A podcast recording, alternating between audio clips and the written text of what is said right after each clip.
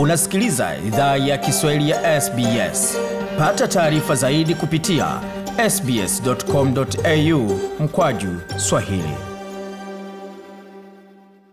Waendelea kuisikiza idhaa ya Kiswahili ya SBS ukiwa na migodi migerano katika studio za SBS jioni hii leo, pamoja na kwamba unaweza ukasikiza makala haya kwenye runinga yetu kwa upande wa runinga ya kidijitali kama unayo.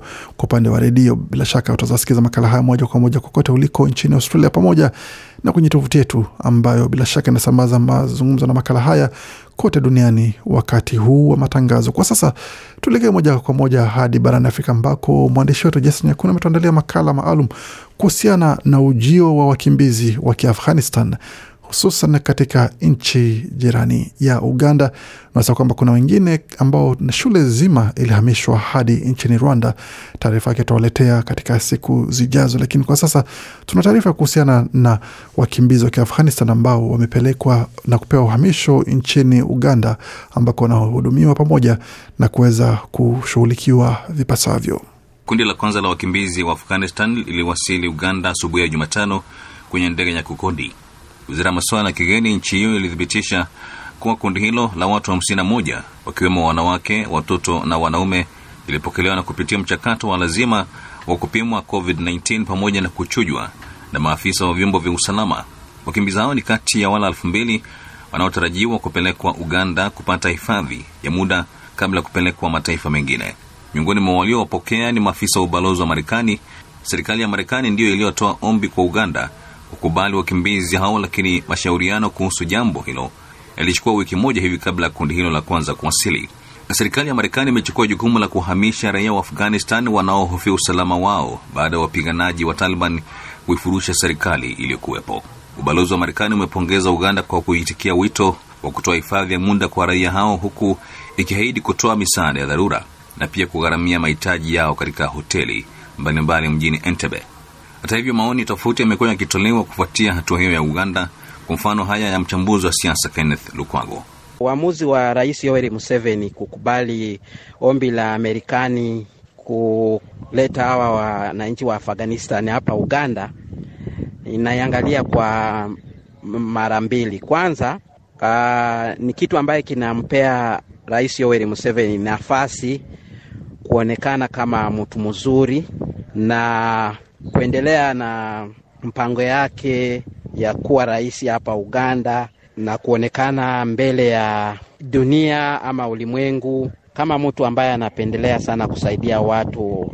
Na unajua uh, kumekuwa na kuharibika kwa mawasiliano kati ya serikali ya Marekani kufuatia uchaguzi ambayo tulikuwa na hapa uh, serikali ya Marekani ikisema ya kwamba uchaguzi haukufuata kanuni ama hukukuwa wa kidemokrasia, na kwa hivyo naona ni kitu ambaye kinamsaidia Yoweri Museveni na serikali yake uh, kujitia mahali pazuri mbele ya serikali ya Marekani, na kwa hivyo hiyo ni kitu kia kwanza. Kia pili uh, ni kitu ambaye kinasaidia watu fulani kupata pesa, yaani unajua kazi ya kushughulikia wakimbizi inakuja na msaada fulani, na kwenye serikali yenyewe kuna watu ambayo huwa wanatoa huduma tofauti, wale ambayo wanaleta chakula na vitu vingine, na kwa hivyo hii ni nafasi yao kufanya pesa. Uh, mfano unaona kuna hoteli ambapo hao Afghanistani wanaenda kuwekwa. Wenye hoteli hizo ni watu ambayo wana uhusiano mzuri sana ndani ya serikali, zingine zimejengwa na mawaziri na kwa hivyo ni nafasi yao kufanya pesa, kwa sababu hizo hoteli zitalipiwa uh, kwa hali ya juu sana. Rais wa Sudan Kusini Salva Kiir amefikia makubaliano na aliyekuwa mpinzani wake Riek Machar yatakayotoa fursa ya kuungana kwa vikosi vya upinzani. Hayo yalisemwa na waziri wa masuala ya baraza la mawaziri Martin Elia Lomuru. Hatua hiyo ni ufanisi katika mchakato wa kutafuta amani nchini humo. Tangazo hilo linaleta matumaini kwamba mchakato huo dhaifu wa amani utamaliza miaka mingi ya mvutano na kusababisha kuundwa kwa kikosi cha muungano, ili likiwa ni swala kuu katika mkataba wa amani wa mwaka 2018. Hata hivyo, katika ishara ya ukosefu wa uaminifu katika pande hizo mbili na uwezekano wa makubaliano yoyote kuvunjika, ameliambia shirika la habari la Ufaransa AFP kwamba hakuna makubaliano yaliyoafikiwa. aliwaambia wanahabari kwamba pande hizo zilikuwa zimekubaliana mpango wa kuawana madaraka ili kuawana udhibiti wa uongozi kusimamia usalama wa kitaifa.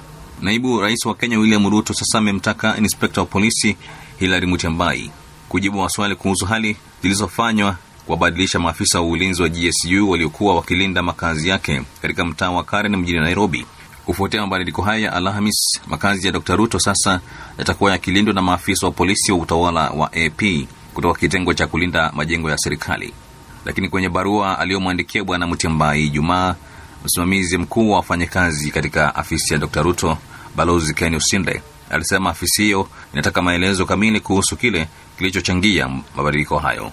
Kutokana na hilo, alisema wamekataa mabadiliko hayo, kwani yalifanywa bila kuzingatia taratibu zifaazo kisheria. Vilevile alisema wanataka maafisa hao kurejeshwa ili kuendelea na majukumu yao ya awali. Bwana Usinde pia alisema Bwana Mtembai ndiye atakayeelekezewa lawama ikiwa Dr Ruto ama jamaa yake yeyote yule atakumbwa na mkosi wowote.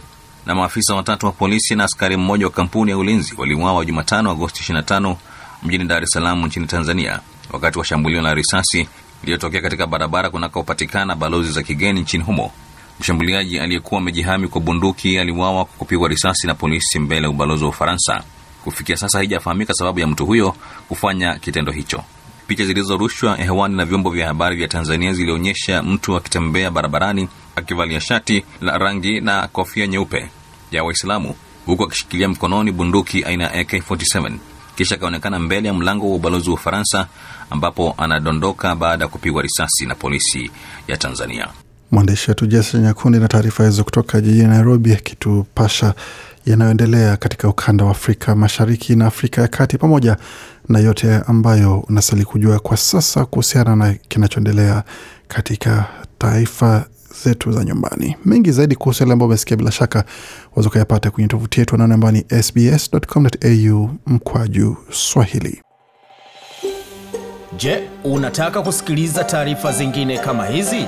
Sikiliza zilizorekodiwa kwenye Apple, Google, Spotify au popote pale unapozipata.